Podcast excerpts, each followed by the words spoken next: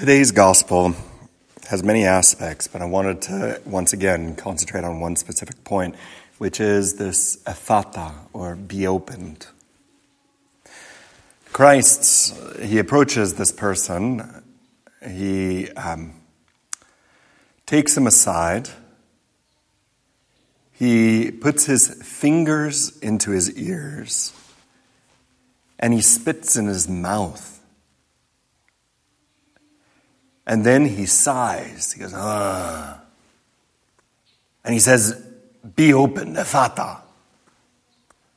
Now, that's something I haven't yet done as a priest, that's for sure. I haven't spit in anyone's mouth. That's not to my knowledge, anyway. um, but I haven't either, you know, I stuck my finger in people's ears and shouted with a great sigh, Be open. But I do think that is a role of the church. I do.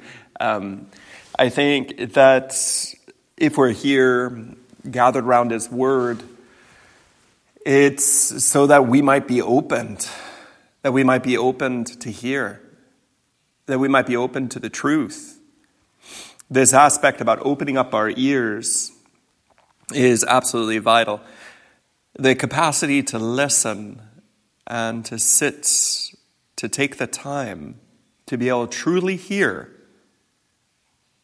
Hear many things, of course.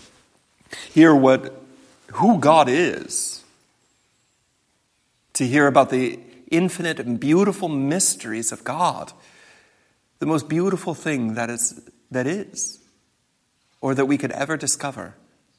To be able to hear about the depths of his love, the depths of his goodness. We have to be opened and it's a grace already to be opened.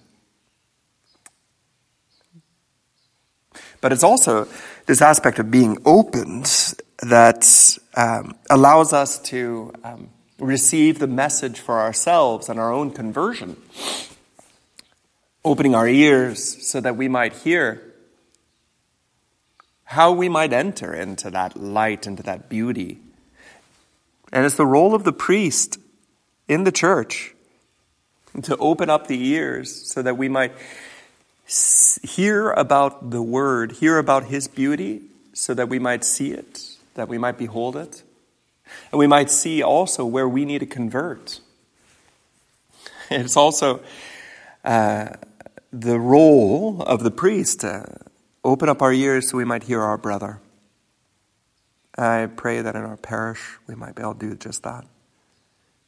To be able to have hope because we see the beauty of God and we long to be with Him.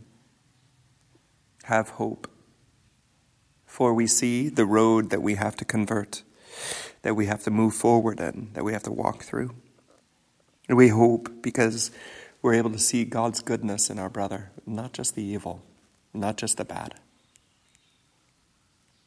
But there's another aspect too. It's funny that there's a, a, definite bond between our capacity to hear and our capacity to speak. Um, there's a reason why we speak about it as deaf and dumb. Uh, it, there is a direct connection on a biological level, being able to process the sounds and being able to repeat them. And so it is also very true on the spiritual life. How is it that I could speak truth? How is it that I can speak in such a way that others might be edified and helped. How could I even speak truth to myself, you know, if I can't hear? And the better the hearing, the more we're opened by the Spirit, the better the capacity we have for speaking, the clearer it gets. When someone is partially deaf, his capacity to speak is limited he often will mispronounce words, making it tough to understand. So it is with those who don't listen, are not opened to the word. Now, this capacity to listen, this capacity to be clear, is something that drives us forward drives us to conversion, drives us to the offering of our life. this aspect about uh, being opened to the Word of God walks us in our conversion so that we might lay out our lives for our brother, that we might begin to speak with clarity. With clarity. But notice that it's not just a matter of being opened, because today we speak about being open, you know, non judgmental, to be um, all embracing, you know, to um, not categorize things or just to, you know, be um, accepting of everyone around us.